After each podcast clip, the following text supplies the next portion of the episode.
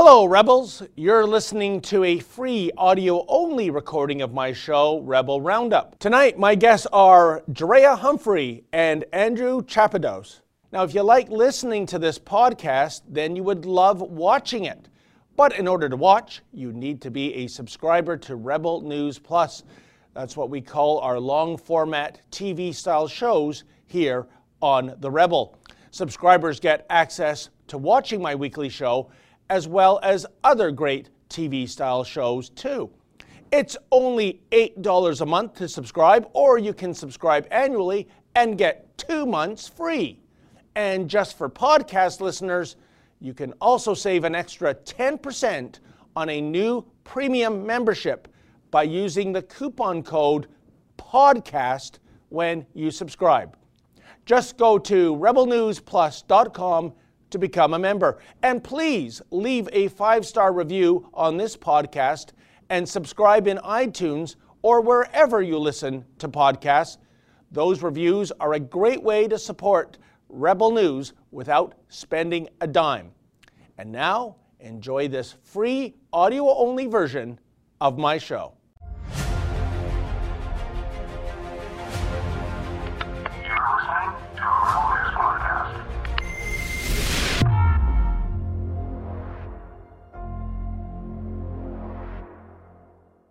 Welcome to Rebel Roundup, ladies and gentlemen, and the rest of you, in which we look back at some of the very best commentaries of the week by your favorite Rebels.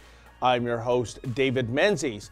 So much for the tagline Beautiful British Columbia. Oh, yeah, the gorgeous mountains and the magnificent Pacific Ocean.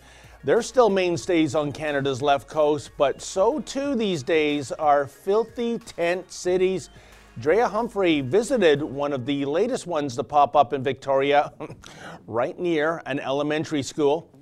And what a bad month for Goodyear. No, not due to a tire recall, but rather thanks to the company implementing a discriminatory dress code that was seemingly designed by uber woke social justice warriors. Andrew Chapados has plenty to say on this PR disaster. And finally, letters. We get your letters. We get your letters every minute of every day. And I'll share some of your responses regarding my report on Carol Jansen of Thunder Bay, who allegedly got roughed up by security guards and was banned for life when she visited the Intercity Shopping Center, her crime being breaching Wuhan virus safety protocols. Just will you hear this one, folks. Those are your rebels. Now let's round them up.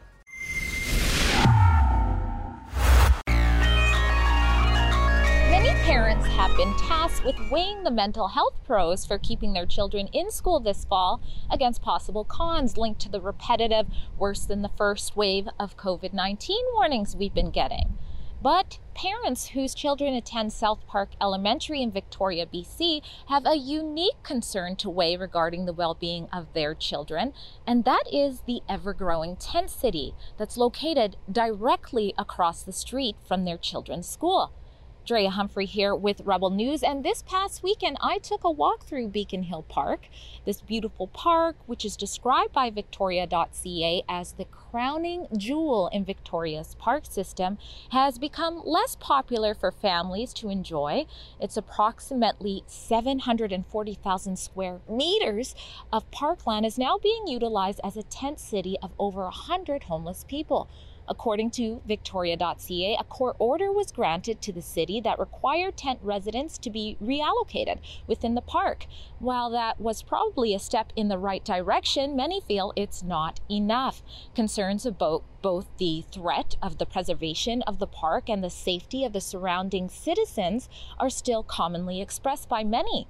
Stephen Andrew, a candidate running for Victoria City Council, told me that there is an increased police patrols in the park due to reports of increased criminal activity in and around the park. Many people reach out to him to say that they feel unsafe. On August 20th, CHEKNews.ca reported that according to the police data calls, reports of mischief, weapons, street violence, and break and enters in the downtown core are on the rise. Another common concern when homeless encampments take over any public area is the risk regarding improperly disposed needles, especially given that this encampment is literally across the street from an elementary school like this one. Global News reported that on August 23rd, Victoria Police issued a warning to the public after a man walking through a trail at the park felt a pain in his foot only to discover he had been poked by an uncapped needle. Now, the city's mayor, Lisa Helps, sent a letter out to parents at South Park Elementary. According to CTV News, Helps said that the encampment tents are not in an appropriate place and that the city staff were drafting amendments to bylaws that would prevent sheltering in tents near the school. Now, with that said, many tax paying residents are not holding their breath for Mayor Helps and are losing faith in her, especially after Mayor Helps and other city council members stood in favor of deferring enforcement of the 7 a.m. to 7 p.m. bylaw that was designed to have the campers cleared out during the day over 25,000 city residents who still have concerns for the rare and sensitive ecology in the park, the safety for the local citizens, as well as who also wish to find an appropriate housing solution for the homeless, have come together to sign a petition to help save Beacon Park. The petition states that the city of Victoria is actually breaking the law regarding the establishing of a tent city at Beacon Hill Park. Well, yet again, another tent city fiasco, and yet again, another failure on the behalf of those in government who refuse to govern and those in law enforcement who refuse to enforce the law. And the end result?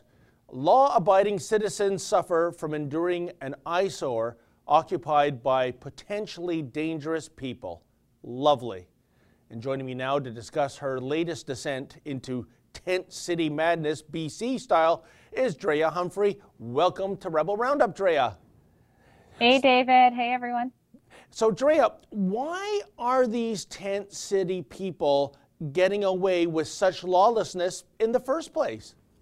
You know, that's a good question. It's almost as if, in my opinion, that the powers that be, whether it be the mayor or the people voting, are just they're terrified to actually be stiff on the people in the encampment. And I know it's a complicated situation, but in this last example, being right across the street from an elementary school is just completely, completely inappropriate. So you have to be stiffer. You know, I think you're right. I think they are being driven by political correctness, but at the same time, I think this is somewhat self defeating in terms of just plain old fashioned politics. What I'm saying, Drea, is that I don't think the residents in tent cities are voting, right? So that the constituencies of these uh, mayors, uh, these uh, council people, um, they're the actual tax paying citizens that are getting sick and tired of putting up with this. So you would think that would be impetus for them to do something constructive for the people who are actually paying their salaries.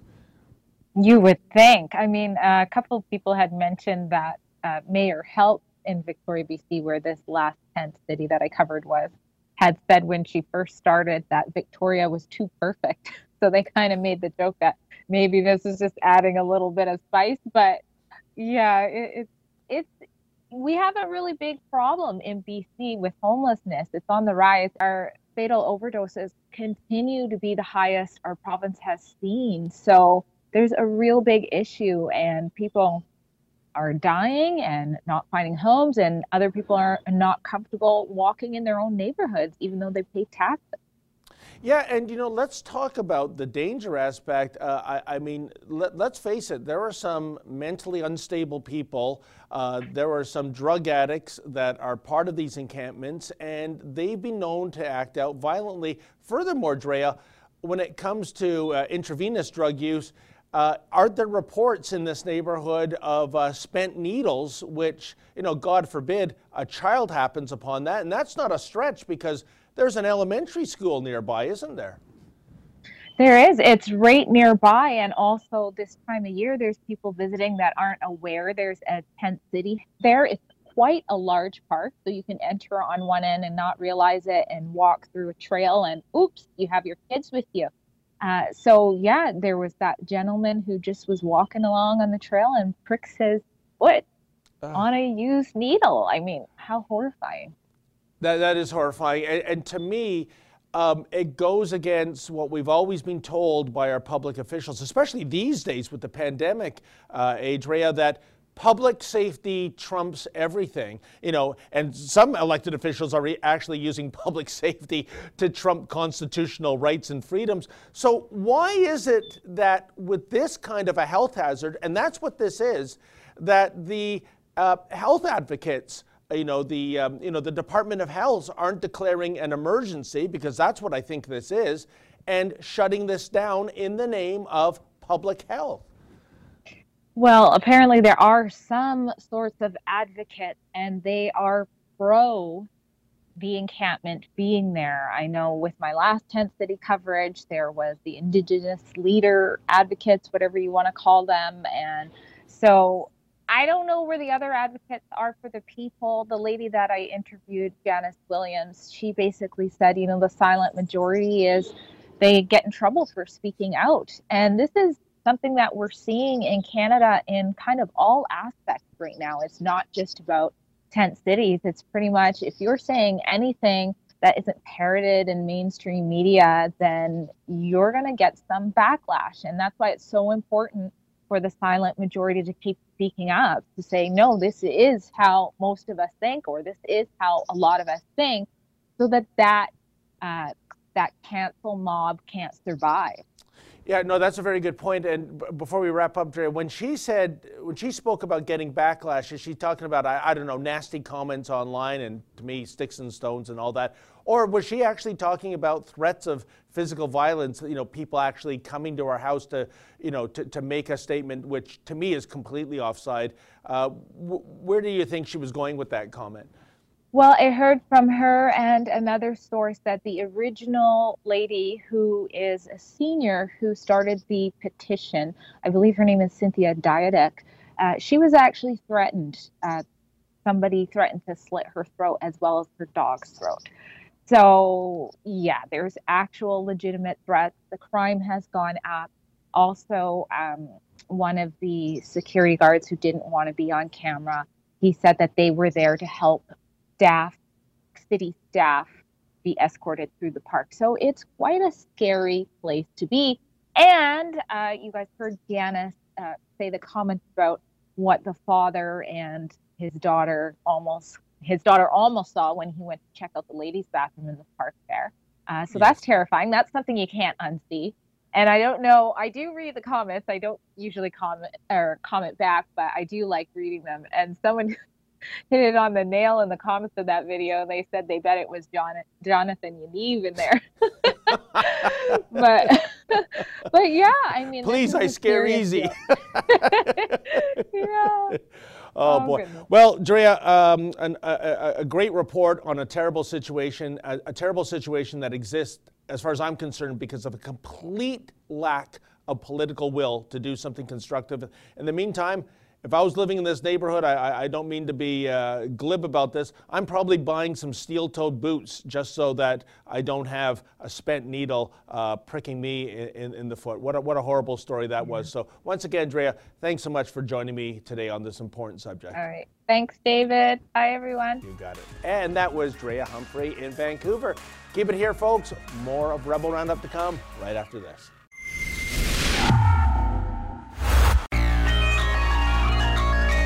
Tires has apparently been caught lying when they said their anti-MAGA policy going around online didn't come from them at all. After an anonymous whistleblower from Goodyear released this image to the media showing that Black Lives Matter and LGBT pride attire was acceptable, but Blue Lives or All Lives Matter and MAGA attire were unacceptable, Twitter erupted at the double standard. The employee said, quote, the thing that we were given in the presentation was from Akron, Ohio, and we were told is for every Goodyear site, whether it was a plant or store. This even prompted President Trump to chime in online on Twitter saying, don't buy Goodyear tires. They announced a ban on MAGA hats. Get better tires for far less. This is what the radical left Democrats do. Two can play the same game, and we've got to start playing it now. The president calling for a boycott is a huge deal for a company, so obviously Goodyear responded. In their statement, the tire giant claimed the visual in question was not created or distributed by Goodyear Corporate, nor was it a part of a diversity training class.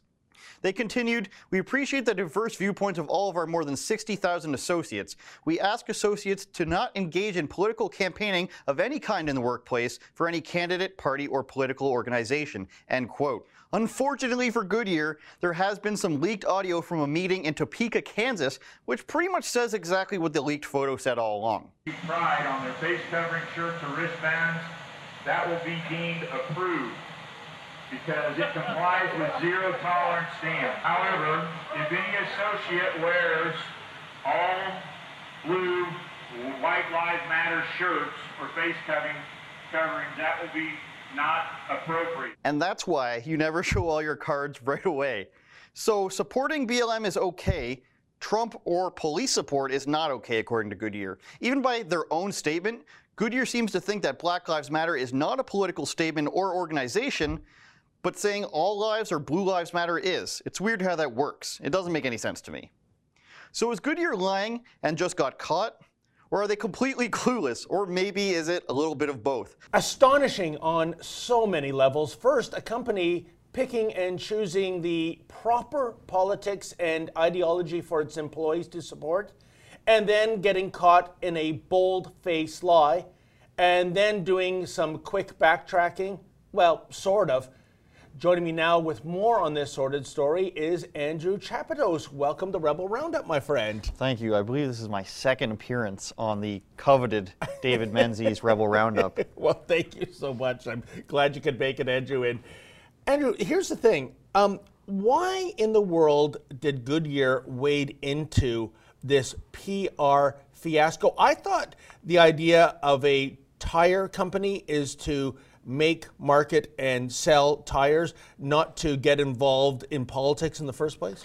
What I find usually happens is that these there's got to be somebody in the public relations department or somewhere up there in Goodyear where they've been on Twitter, so they think that everything everyone supports Black Lives Matter and it's a great political or a great marketing move for them to say this is great, everybody will join in and we'll all get along and we'll probably get more money for supporting Black Lives Matter. So somebody probably thought, oh, it's a good idea. It means no harm. Everybody agrees with it. Little do they know, or maybe they do know, I don't know, uh, that it is a political organization. Yep. They need to stop pretending. In their statement, they say they don't allow employees to wear stuff that supports political groups or political candidates. But that's exactly what Black Lives Matter is. It's not a grassroots movement. Uh, it's well-funded organization, and as everybody knows now, their donations go to Democrat campaigns.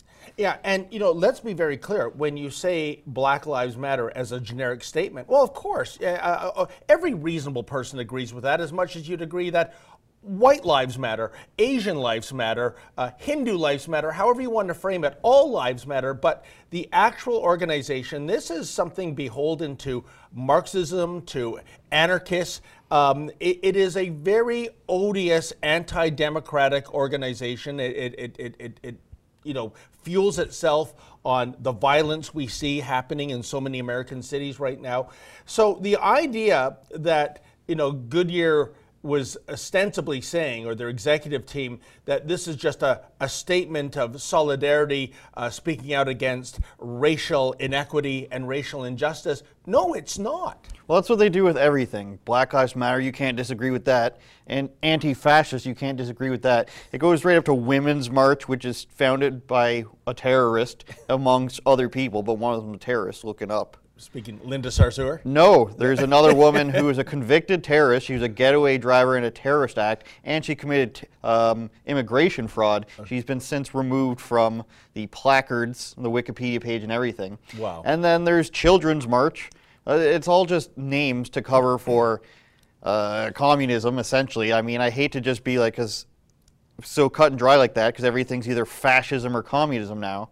But this is what it is. Black Lives Matter admits that they're Marxist. They have on their website destroy the nuclear family unit. They're obviously anti-police. They want to defund police. None of that, none of that gets mentioned.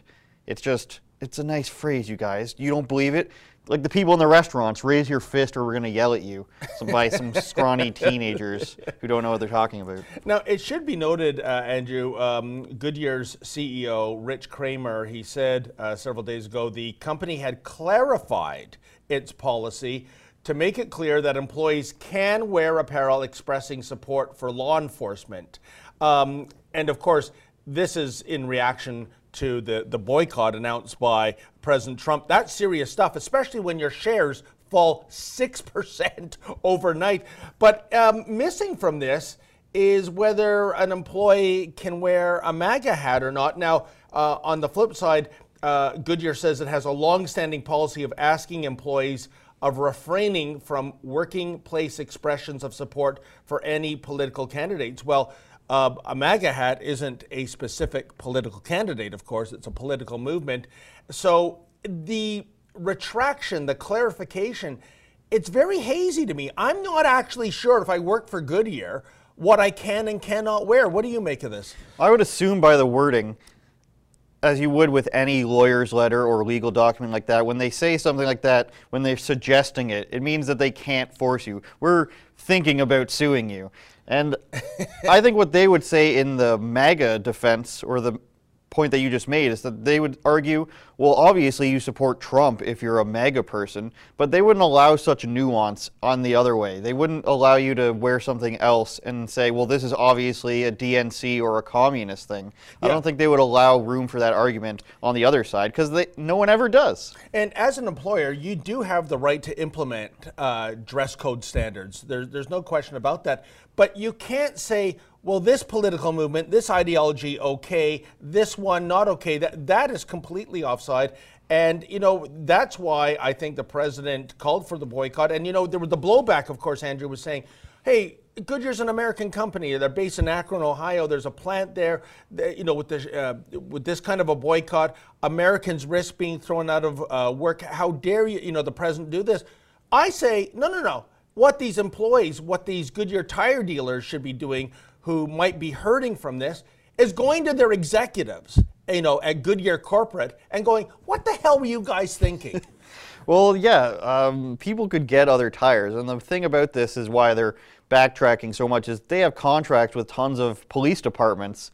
And one of the quotes from somebody who represented, um, I forget where, a police department, they said, You'll let our tires wear down by us protecting you but then you'll stab us in the back with these type of statements. I'm paraphrasing. That's essentially what it was. You could, yeah. well, we're allowed to use your tires, but you won't publicly endorse us, essentially. And they're still pretending Black Lives Matter is not a political organization in this statement. Uh, you know, and, and, that is ludicrous. And, and, you raise a good point too. Uh, think of the thousands and thousands of American law enforcement vehicles that are probably uh, a large chunk of them buying Goodyear tires. If if you're in charge of procurement with a police force, or is is Goodyear uh, at the top of your list right now, or maybe you're looking at competitors like Bridgestone and Toyo and Hankook and what have you? They provide tires for President Trump's motorcade, I'm pretty sure. That's right. They have in the past, yeah. So how hard would it to be for them to just switch the contract? There is some executives, some high up Goodyear people going into many police departments and probably the White House and apologizing until, I don't know, their gums bleed or something. 100%. Well, you know, Andrew, it was a great commentary. And, you know, folks, I'll, I'll tell you, I think the ostensible reason for a business to be in business is to make money. It's to return shareholder value. It is a business, after all, not a political institution. Now, in recent years, a lot of big companies have adopted something called uh, CSR, corporate social responsibility. But that's, and traditionally, that's all been about raising money for charities like uh, breast cancer or what have you this idea of a company going wading into the weeds of uh, politics, well, look what happened to them. Let's hope this is a cautionary tale uh, for other companies out there that this is a this is territory that is rife with danger. Keep it here. More of Rebel Roundup to come right after this.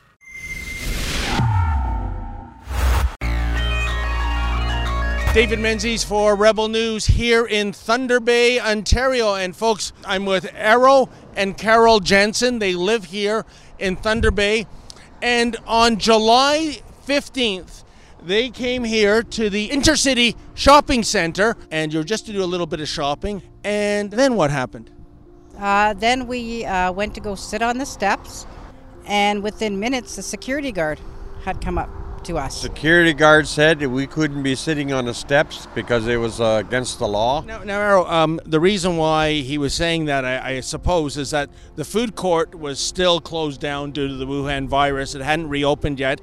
And I guess they didn't want people loitering around. But you are dealing right now with prostate cancer.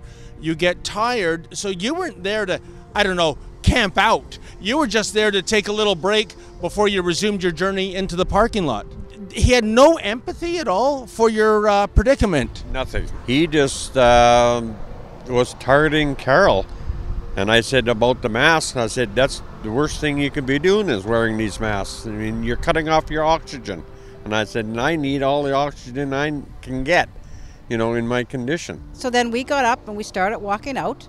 And as we were coming towards the exit, I was walking ahead of them. Apparently, he had uh, hollered out to Carol that, well, Merry Christmas. And he said that we were banned for life, the two of us.